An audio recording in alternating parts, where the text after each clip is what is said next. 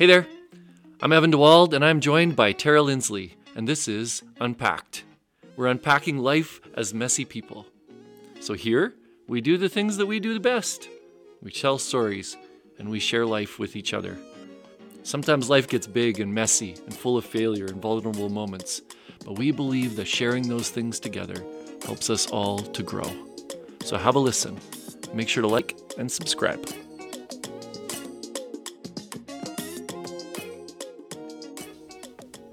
This week on Unpacked, we are chatting with Charlotte Yellowhorn McLeod, and this is going to be good, isn't it, Tara? It was awesome. Yeah, tell us what she does and who she is. Yeah, so Charlotte uh, is a representative of the Trellis Foundation, and she is the Aboriginal Cultural Coordinator at Aspen Family and Community Network.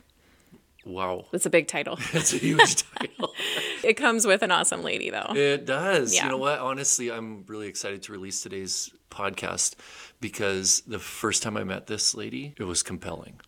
Like I wanted to know more about her. I wanted to know more about her story, about what has made her who she is.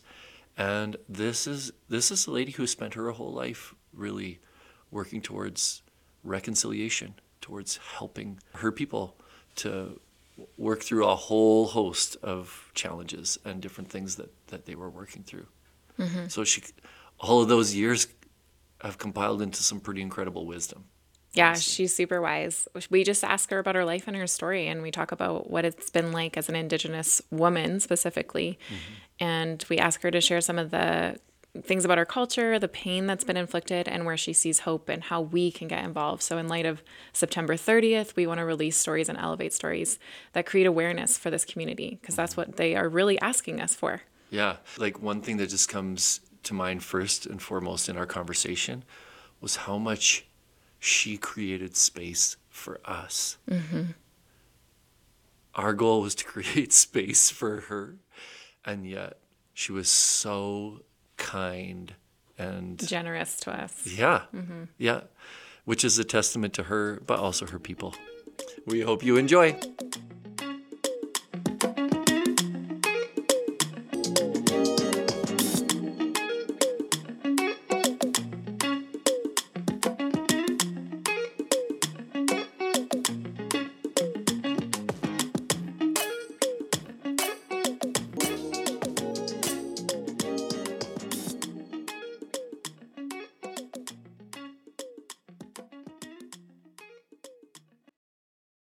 So, Charlotte, can you tell us how do you greet somebody? Oki Napi. Okay, and okay, and, and when you to ask me a question, it's not just a real short answer. Okay is the way you say water in Blackfoot is oki. Okay. And so oki is when a woman is pregnant and then she just before she delivers, she releases water. Mm-hmm. And so oki means I greet you from the moment you had. And so the from the moment you had life, it's such a small word, okay, I. But when I greet you, uh, if you go to um, the elderly, older people, they'll say, okay. And they say it with such reverence because they're greeting you from the moment you had life. And, and the first water, what it in English yeah. it's from the first water that came into the world, you were there. And I greet you with that. And so Napi is relative. We're, we believe we're all relatives, even the two legged, the four legged, the Mother Earth, the rocks, the hmm. trees. So Napi means all life, all my relations. And so, so sometimes when indigenous people, when they've said something really from the heart, at the end of it, they'll say, all my relations. So they put me there. So, greetings from the beginning, Yeah. family. Hmm. Right? Yeah, from the moment you you came into this world. That's great. When you said a podcast, I was thinking, okay, do I need to do IT is not my strength, and so I don't know if I can do this. And this would be our hope. And just so that you, this is it's like this, we gave you some questions to, just to Yes. just to help so that you could feel like you knew what we would were mostly after. But let's just talk. Yeah. Yeah. And you know what? I think people think that we're against Catholics or the Catholic Church or whatever. And but you know what? It's not just the Catholic Church. Mm-hmm. It's there was a lot of churches, mm-hmm. and the government knew about it.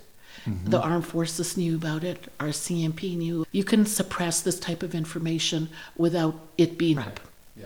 And I'll be honest with you, when they announced the 215 kids, it was on a Thursday night, and my daughter and I, she came to me and she said, "Mom, can we talk?" She's a, she's an adult, and I said, "Yeah." And then she started crying, and she said, "How could they do that to children?" And we both cried together because you think of the children in your life and it mm-hmm. becomes so close. And then we had a conversation about my mom being five re- years old when she went into residential school.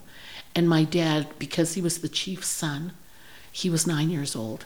And my mom mm-hmm. says after four days she wanted to go back home. And so the the trauma and all of that you can't even really address that what they went through.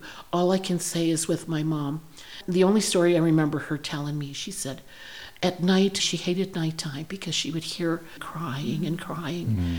And then she said, and then one night I realized it was me crying. Oh. So in the trauma, she had disassociated so she could handle it. Mm-hmm. Mm-hmm. And she missed out on nurturing and parenting and loves and hugs and all those things that we mm-hmm. do with our mm-hmm. children.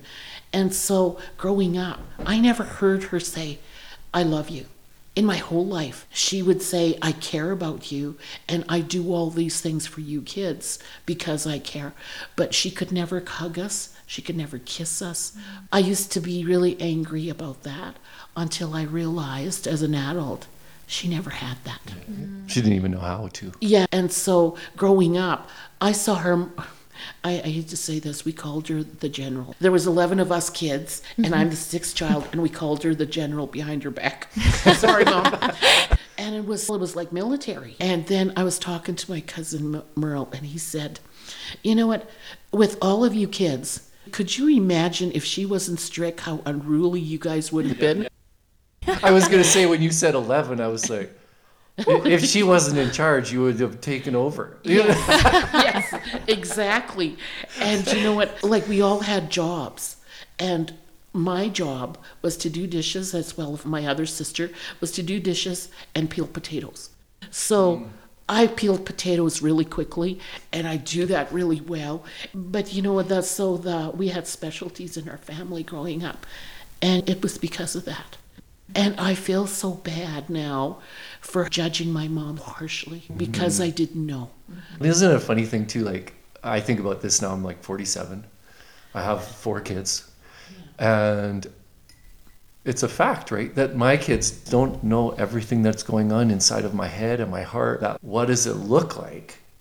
Mm-hmm. As I even when I think about your mom, and you go, okay, so 11 kids, like that is a lot of kids. If she grew up in a residential school, Mm-hmm. and even the way that we've you know been hearing some of these stories of what that was like is it possible she was running your home just like she thought it was supposed to be run and what she learned mm-hmm. growing up as a kid herself And I, I hear that she had a nervous breakdown after my younger sister.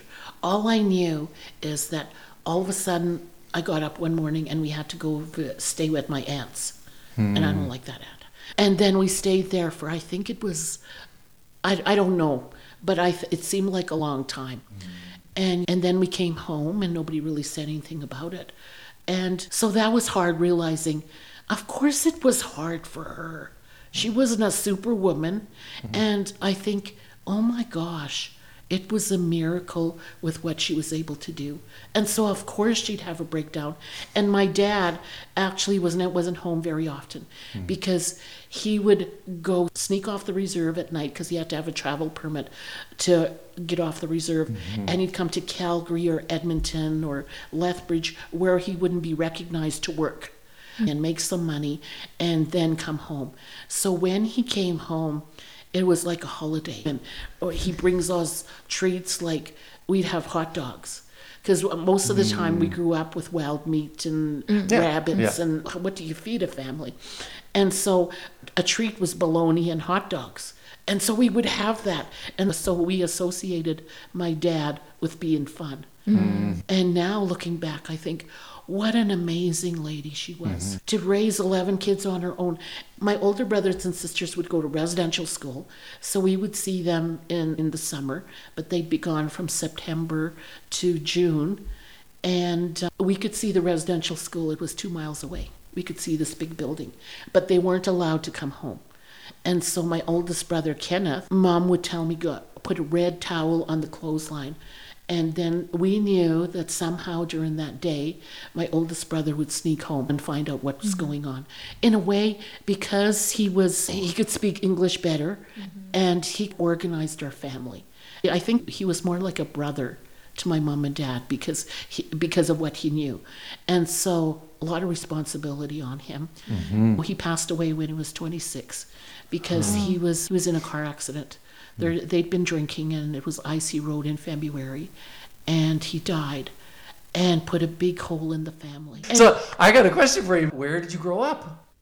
in which- Brocket on the Piikani Nation, Brocket is a hamlet. It's Okay. between Finch, Pincher Creek and Fort Macleod. Oh, so do you know the name of the residential school then? Uh, St. Cyprian's, Cyprian's. Anglican resident. Yeah. And have, do you know if are there is there any work being done there right now? There's a, community meeting, and they're gonna plan um, how to do it. They want to do it properly, and yeah. And so there is going to be work, yes. They just want to do it properly mm-hmm. and respect for the remains and mm-hmm. how they're, and the plan is if they find remains, how are they going to rebury them and mm-hmm. whether there's going to be ceremony and all of that. Yeah. Is there, this is like really jumping into it because it just, Oh, no. but you have a person who cares for people who are mourning the loss of family and those things occasionally. That's the role of a Right. pastor sometimes. Yeah. Do you have real concern about your community and your family? I was a probation officer for 20 years. Yes, And then oh, I. I went to Sheriff King, worked there for seven years, and I've been at Aspen for 14 and a half. In between all of that, I've done private contracts for three years. But anyway, there is real concern. I was, as a probation officer, dealing with a lot of hard stuff. Mm-hmm. It was like opening areas that I realized of trauma that I never really dealt with. So went and paid for counseling. Now you can get it free, but at that mm-hmm. time paid for counseling and I can do my work. But you know what? These 250, I found it was like opening trauma again. Mm-hmm. Mm-hmm. I thought I had dealt with that. Yeah. And but then it's trauma again. And our community, I think it's happened to a lot of people. Mm. So yes, I think there's going to be there's needs to be support. Yeah. This You is going to be hard. Yes. Mm-hmm. And and I've done a lot of training and and the average question like from the police and other areas, when are you guys going to get over it? Just get over mm-hmm. it. And then I ask, why do we have Remembrance Day? Mm-hmm. Why do we honor those people that have died? Mm-hmm. It's because they were people that died for this country. But I would say, on the altar of making this country, our people died for that. And so, as Indigenous people, we paid the highest price Yeah. for that. And then we're told to be quiet and and then Yes. watch as the show Yes. essentially this is going to sound so so harsh but watch as the show just erases that part of the story Yes. in 2021 people are shocked that there was 215 kids found Yeah. And then now it's up to five, over Five- 5,000, yeah. yeah. and i that is one of the questions that we wanted to ask today we established that you were going to talk on your behalf you Yes. on charlotte's behalf as we started but it's like what has it been like to watch as people are so surprised i was i'll confess my ignorance i was surprised Me too. and was purposeful. It was a conspiracy by the government, by the people highest in this country to mm-hmm. suppress that information. And so the message was always, oh, don't worry about those Native people. We're taking care of them. Mm. And so the average Canadian thinks, okay, in my busy life, I don't need to worry about that because our government, our churches are taking care of it. Mm-hmm. The police, the armed forces are taking care of that. So we don't have to worry.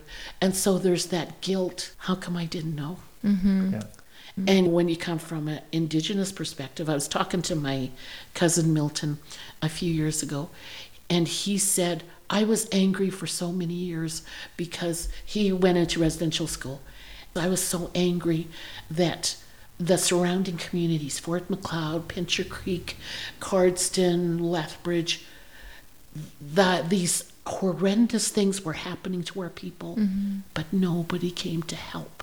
Like, how come nobody was there to save us?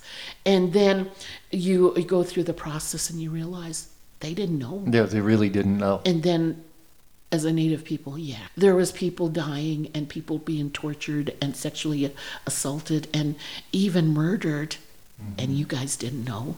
Mm-hmm. Like, if this happened to you guys, it'd be all over the news. For sure it would be. Right? I think that's a big part of the woundedness. So to me, I just think even when we see social issues or racism issues or mm-hmm. whatever, there is a part of me that kind of goes, well, if we had known, would we have done something? And I, I think even too, I think it's all part of that growing, the growing story of racism in our country. Mm-hmm. Yeah. Right? Like I, we have adopted kids. Our adopted kids are black. They're from Africa. Yeah. and and it's funny because I remember 16 years ago, going down to the states and interacting with some of my colleagues down there, and they were like, "Oh man, what's that going to be like? So you're adopting a black child." And I remember saying, "You know what? Canada doesn't have this kind of racism that you have down here in the United States towards black people as much as we do towards our First Nations people." Mm-hmm. I'm a Saskatchewan boy.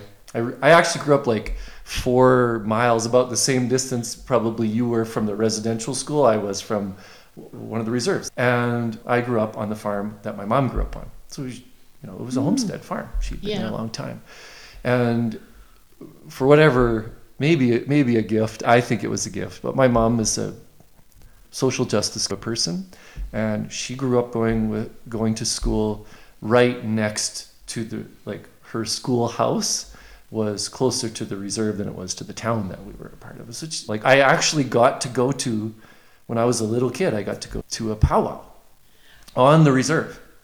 That's amazing. That's great. And I, I wish I had paid attention. I actually just remember running around and playing there, like with them. I don't remember any of what was happening.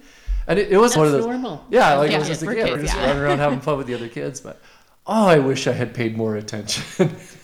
but my parents were there, and they were paying attention. So for me personally, I do remember people talking about my friends poorly.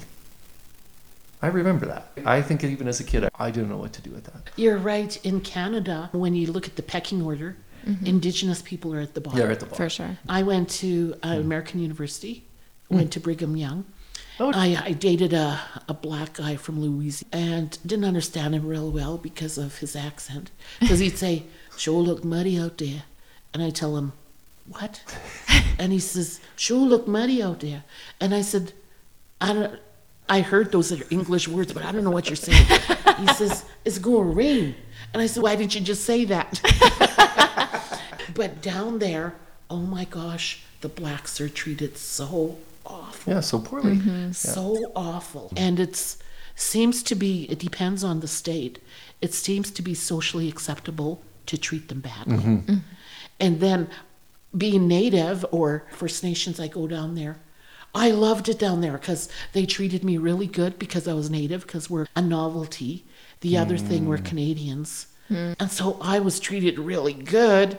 And so I came home at Christmas time after the first semester and thinking we go to co-op and my mom's Christmas shopping and cashier line. And this white lady, she comes along, she has a handful of stuff. Oh, how are you? She comes right past my mom and say, How are your kids going? And just taking all her groceries and and I'm standing there and I'm go to excuse me and my mom just elbowed me in the side and she told me black in Blackfoot, "Don't you say a word because you're going to leave." And it made me so mm. sad that and if it was anybody else, I think they m- could have made a stink about it and had mm-hmm. somebody listen, but because it's just the way it is. Hmm. Yeah, I think racism is one of those things. I do think Yes, it's like it you is. Mm-hmm. get beat down long enough that eventually you just go, "This is the devil I know. I'm just gonna live in this system." And I understand that sentiment, but that's when real change happens. Yeah. Mm-hmm. Right? But anyway, my son, if he was to walk in here, he looks like a white guy. Mm-hmm. with green eyes. But he's in his heart, he's native. Mm-hmm. And I remember driving home, we stopped at 7 Eleven. And so he gets off, and I got out. It took me longer to get off. And then I go in the store, and I get him a drink, and I get me a drink. And of course, he's always hungry. I call him Gobble Guts. and so, anyway, he went and got some food. And I was standing there in line and the young people behind they're in their 20s or whatever they were putting people through the cashier even before me. I didn't really notice because i was just enjoying we didn't have um, air conditioning in the car. So i was just enjoying it. yeah. And and then my son his deep voice said hey you guys pay attention to this lady. She's been standing there and she needs to get service. And I'm thinking, David, don't say anything because we're going to get kicked out of the store and I want my mm. iced tea. And they said, oh, okay. And so they went there and I we walked out and he was after me and he came out, got in the car and I said, went to say, David, why did you say that? And he said, Mom, I'm sick and tired of people treating you like that. Why do you accept it? And I'm mm. thinking, do I accept that? And I didn't really even notice. And yeah. And so to a certain extent, I guess I'm my mom. It depends on the day. Yeah, yeah. I, I think that's this. I, I feel that way too. That it's like it mm-hmm. depends. Some days I'm ready to fight Yeah. for what I know is the right thing, and then other days I'm just exhausted. I would say though too, personally, is that the, the pandemic, at least at the beginning, slowed me down just long enough for me to actually think about what are the things that I was just too tired, too busy, too whatever, mm-hmm. to even want to learn about or argue about or change Yeah. now I actually I think I need to say something about this or that or whatever. the And you know what? be. But that's where real change happens. Mm. I do training for my agency, and they say, Charlotte, what am I going to do with my relatives? My family is racist. Like, we could be mm-hmm. Yeah. barbecuing, and they'll say something about such and such. What do I do? And I said, you know what? I understand that. You mm. can't be battling every single thing. But you know what? That's where real change happens. Mm-hmm. Pick your battles. Mm-hmm. Decide when you're going to stand up. Mm-hmm. Okay, that's a good that's Yeah. a good segue into a question for you then. What's been the driving force for you in your lifetime? Let's broaden the question out. So you, we'll give you a free for all to kind of so you study to be a social worker. Why social work? working with people and not only working with people but working with younger young people and children because that's where i think real change is going to happen mm-hmm. and children or youth they don't think about to, to a certain extent it depends on how life has beaten them down but to a certain extent they don't think about the boundaries they don't think about oh you can't do that mm-hmm. it's or I like shouldn't do that. yeah. Mm-hmm. And I think, why not? I'm going to do it and see what happens. Us being older, like I've seen it where we're older, we're tired. We fought the battles. I came out of social work thinking, I'm going to change the world. Watch out, world. I'm going to do it. And then you get beaten out, beaten down with policies and rules. And you can't, you see something wrong, you can't just change it overnight. Mm-hmm. My retirement age is coming. I'm going to make an imprint on what's happening. And mm-hmm. where am I going to do that? Giving our youth and our children information. Mm. Because what I find is it's the youth and the children that will come to me and say, Charlotte, can I ask you a question? How come they did that to you people? Mm-hmm. And I say, maybe they didn't know any better. But you know what? You can change it. Mm-hmm. So empowering the youth. I think that's where the secret is. But you know what? I'll tell you, a native person, we've had the system against us all the time mm-hmm. and the adversity against us all the time. And they they know how to walk this earth. They're mm. the strong ones. I really believe they're one of the strongest people because there's the systemic colonialism is that native people are ill, that they're wrong, that they're injured, that you just have to take care of them. In my point of view, look at what they've survived. Yeah. Yeah. If anybody mm-hmm. can make a change, it's those native people. They live with it all the time. The system is against them all the time, but yet they navigate it. Mm-hmm. And some people, the ones that are really struggling, just give them some tools. Yeah. And once they make those changes and choices, you've got people that have power, mm-hmm. personal power. And I'm not talking about money power or status power, Right. but personal power. Yeah. They have the power to change actually Yes. once they learn some of those things. Yes, but some of them, there's this colonialist system where there's walls mm-hmm. and they can't see, and it's hopeless. And as a faith person, it's giving them hope. Mm-hmm. That's what we do, mm-hmm. right? Yeah. Yeah. It's interesting because I was talking to a Muslim friend of mine. And uh, we always have really good chats. I'm a Christian and he's a Muslim. And one of the things we've we made a connection on years ago was actually that we're, we're probably a whole lot closer in our belief system than the world has led us to believe. Yes. When you end up coming at the the the stories of colonialism, and we were talking about this just recently, was like once you decide that you're right, whatever your belief system is, it doesn't matter which one, but once you decide that you are right in the church language, that, that you have the truth, then I, sadly,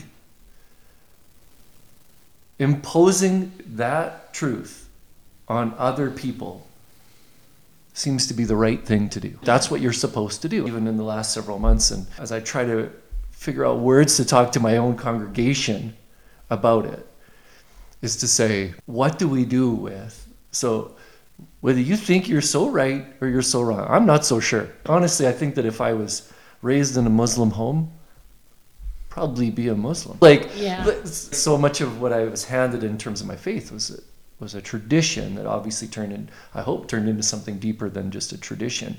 But to impose that, because I was so sure, you know, we white Christian people were so sure. This is what's so challenging is in the colonizers' attempt to be so right, they went completely against everything that our faith stands for. So one of the stories that Ruth told at the memorial service Right. was to, when she's talking about seeing a, a nun push her brother down the stairs. And I just, I'm listening to that and I go, when does your obsession with pushing your agenda or your truth on a people group. Become more important, so important actually, that you could, in, in some kind of good conscience, push a child down the stairs. Oh, yeah. Almost all good spirits, whether it's a Christian experience or a Muslim experience or an indigenous person's experience, we believe that the Great Spirit is good. Mm-hmm. It's calling us to be good. Yeah. You're right. Like, so, in what world does doing violence produce goodness? Yeah. But yet we have this example after example of how in the world, and Canada as well, and that's what we're really talking about here, committed some really just horrible atrocities. And I, I tell you what, Canada Day was different for me this year. Mm-hmm. Like, how do you talk to a Canadian about, can you tell a Canadian that they can be a proud Canadian? So the How do question you do is, that? Yeah. would you celebrate Canada? What do you see yourself as Canadian? And I had so many questions about that before Canada Day. I'm sure. Yeah. I'm sure you did. yeah. and staff coming up and saying, Charlotte, are you going to celebrate Canada Day? Or what do you think about me celebrating Canada Day? and you know what? A lot of the Native people don't identify themselves with as being Canadian. The reason is is because what the meaning of Canada has done to them, right, mm. and to their families. But the, you separate that from the land. You ask Native people or Indigenous people about the land. They love this land. They, my my grandfather would get up in the morning and pray for the land that it contin- the Mother Earth would continue to sustain us, all of us, not just Indigenous people, but all of us. So, as Indigenous people, we love this land because of what it has provided for us. The problem is we don't give back when we take. Like it's it's the circle of life. Whatever you take, you need to find a way to give back. If you want to celebrate Canada, because a lot of people have come to this country because of political unrest and sometimes mm-hmm. people were fleeing for their lives. This is the promised land. And so, in my point of view, if you celebrate Canada Day, that's the least you could do. But let's get up every morning and be grateful for where we are. And the Be- land that provides. Yes, and the, be grateful for the land. And from my Christian's religious belief, we believe everything has a spirit. Mm-hmm. The land, the water, or even rocks have a spirit. And when we connect with that, we have a different perspective. So celebrate Canada Day. I hope you do. But you know what? I'm not going to celebrate because I believe that my connection to the land has always been there. yeah. It's kind of like you celebrate your anniversary. If you're married, you celebrate your anniversary. But you were actually married the other 364 days too. Like the life that you live together. Mm-hmm. get it. That's marriage, exactly right, is like- Yeah. So, so every day, be grateful to the land Yeah. and the gift that it provides and, and the life that it provides. You said an interesting thing, and actually, I, I think it was you or it was you or Ruth that said it at the at the memorial service, and that you were talking about how the spirit, the great spirit, is present in the wind. Mm-hmm. Can you describe that again to us? Breath, Breath. or the breath of Mother Earth. And it's, we all breathe it in. Everything has a spirit. But to me, it's the breath of life. We all breathe it. We couldn't live without that. And so we need to honor that too, because it gives us life too. And it just as water, the water, when you break it down, H2O or whatever, that water is sacred. And it's a spirit and it has a memory. And so, your relationship with water is how we honor our life. Because none of us could live without water or air or soil and the and fire. And and you know it's the uh, one of the things that you mentioned is the language, like you said, the Holy Ghost. We call it the Great Spirit, and it's we're talking about the same Same thing. Yes. That is what I heard that day. I was like, that's language I use Yes. on a regular basis. Yes. And even like for us, and I've, I've explained this at Lake Ridge several times, that it's we when we open the Bible and we look at the Genesis story and the creation story ultimately, Mm-hmm. Right. and in particular the story around the creation of mankind. And as the story kind of goes, it, it basically says God formed out of the earth Mm-hmm. the shape of mankind. Right. And what's really interesting about that is that in that it says, and then he breathed into it the breath of life. And in the Hebrew, like the actual original text of that, it's the word is ruach, and it, it actually means spirit. And so God made you in his image and his likeness. He gave you actually all of his characteristics and then held nothing back, but breathed into you his spirit.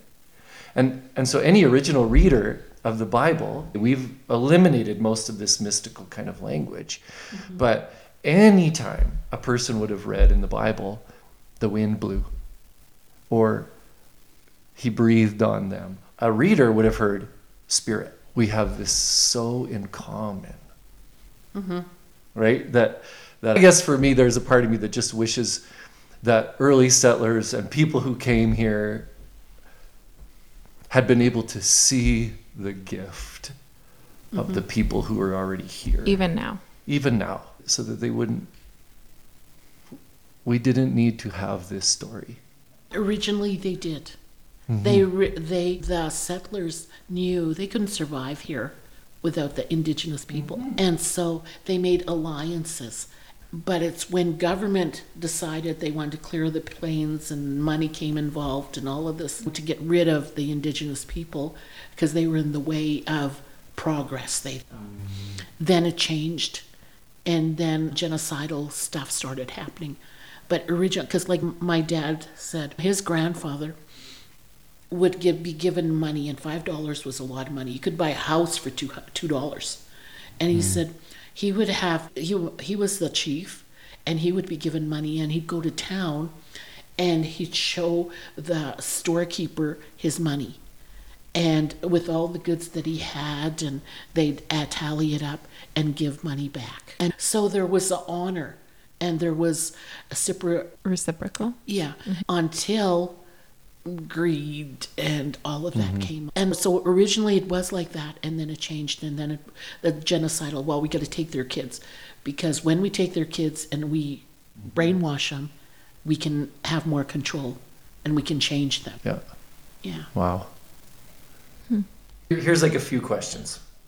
In the last several months, even, so there's some undeniable truths that have been revealed to our country. What do you think is the most important thing for Canadians and for listeners? And our listeners are mostly local. So, our people here, what do you hope they will be hearing in this?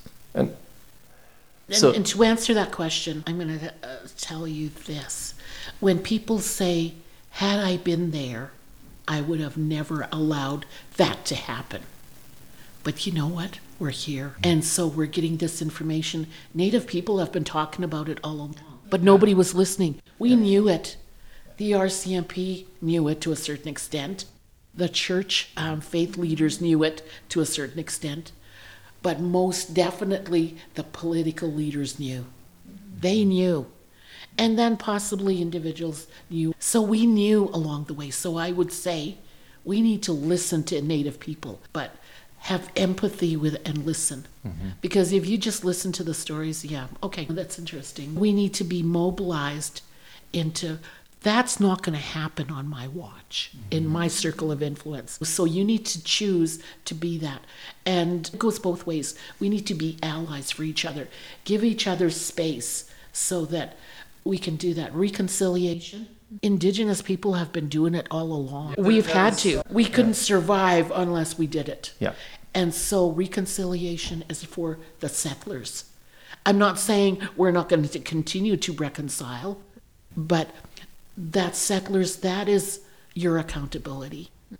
And not only truth, listen to those truths, no matter how hard and how dirty and how bad it is. Let's listen to the truth. We can't even scratch the surface of justice until we do truth. until we do truth. And justice is holding people accountable. Our faith leaders or uh, it, government leaders, RCMP, political leaders, go and ask our MLA, what are you doing? Now that this is in the light of day, what are you doing for Indigenous people? Mm-hmm. Because you know what?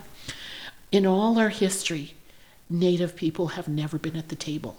Mm-hmm. All the decisions have been made all the time on their behalf, but they've never been at the table to make the decisions. So, not only inviting them to the table, but actually listening to them and make all of us making the decisions for a better world.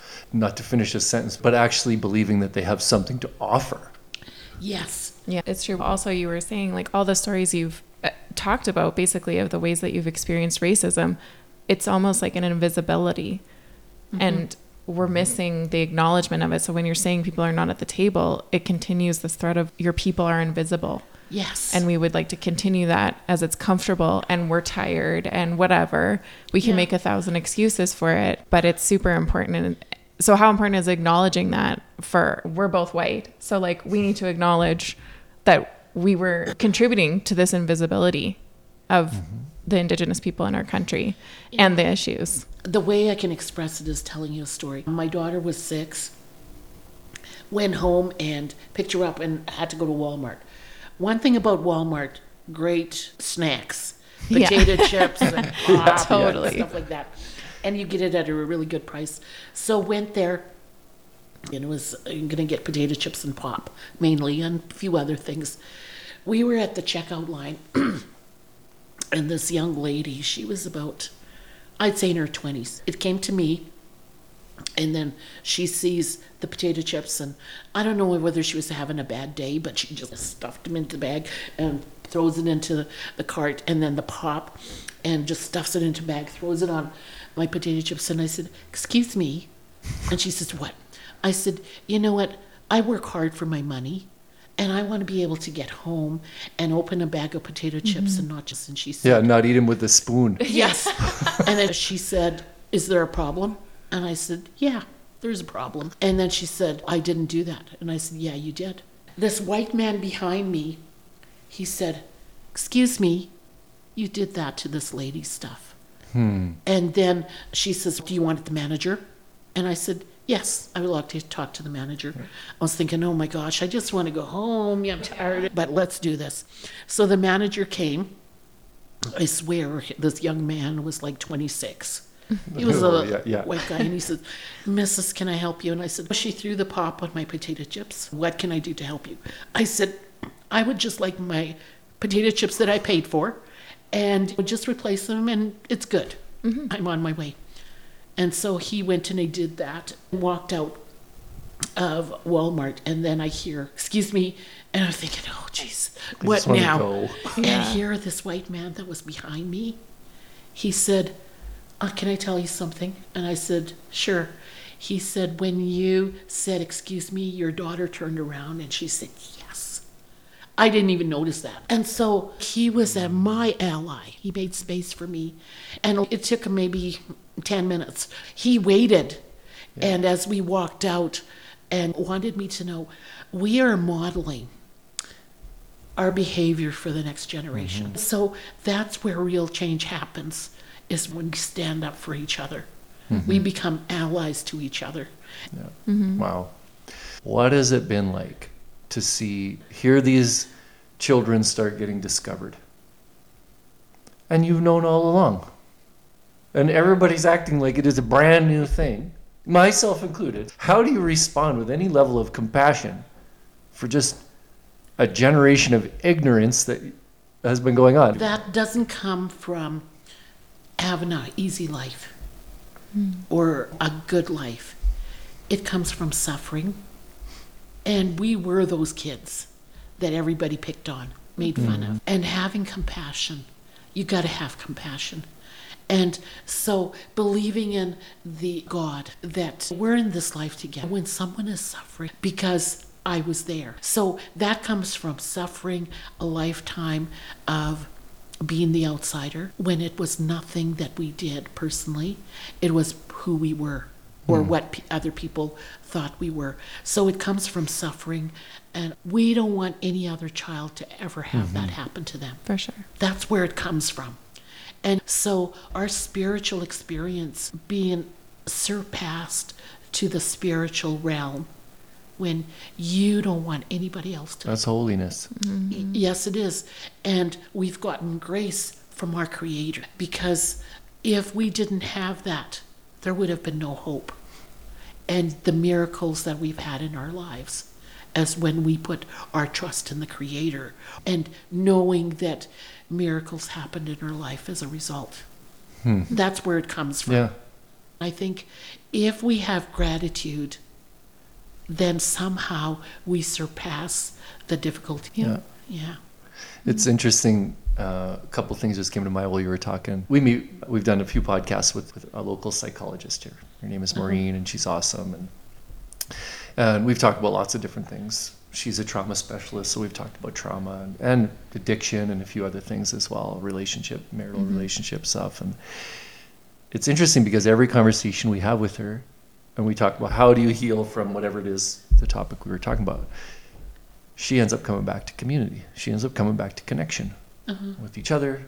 If you're a faith-based person with the spirit world, and she mm-hmm. does, she's like talks about it. It comes back to community, and I think that's one of the things that I see in our indigenous people is that more about community and connection and relationship than uh, the white culture does, ho- honestly. So this was one of the questions that we wanted to ask you. When you look at the state of our white culture in Canada, what advice do you think the indigenous culture could give us? What could we learn? All I can do is give you an example. My dad, uh, when I had gone to university, I didn't get a job. I couldn't get a job and work right away. So I applied for national parks and I worked at Banff Trail, Banff National Park. And anyway, loved that job. Didn't pay well, but I loved the job. And after that, I went to, I applied for a job as a probation officer in Lethbridge. And then there was five people that interviewed me and I went from Leth. By the time I, my, my dad owned the gas station in Brocket at that hmm. time. By the time I got from Lethbridge, it took me an hour to get to Brocket. I walked in and my mom said, Good for you. And I said, What? and then she said, You're going to get that job. I said, Mom, I just left the interview. Like, how do you know that? And then she said, Actually, Alan Pard, he's he was on the interview board and he came in and he said you were going to get the job. I did get the job. The community at work, right? Yes. Right. and so the Sunday night before I started that job, my dad sat me down and he said, I want you to remember who you are. You are, and remember, you're a Blackfoot woman, a young woman, and you are a member of this family. You need to conduct yourself in the world so that you could bring honor to yourself and to our people. Mm-hmm. And he said, This job as a probation officer, you're going to be the boss, but I want you to remember your boss is not the person that gives you your paycheck. Your boss is the person who comes in that door and that mm. needs your services. That's why you're there. And don't ever forget that. And so he always said, You're no better than the secretary or the custodian or anybody else. So when you go to school, you go to university or your work, just remember, you're not above them. Hmm. And so that's in our teachings. We live in this world to service others. Like the water doesn't drink itself, hmm. flowers don't consume themselves, trees don't live for themselves. They give out oxygen, mm-hmm. air for all of us to breathe.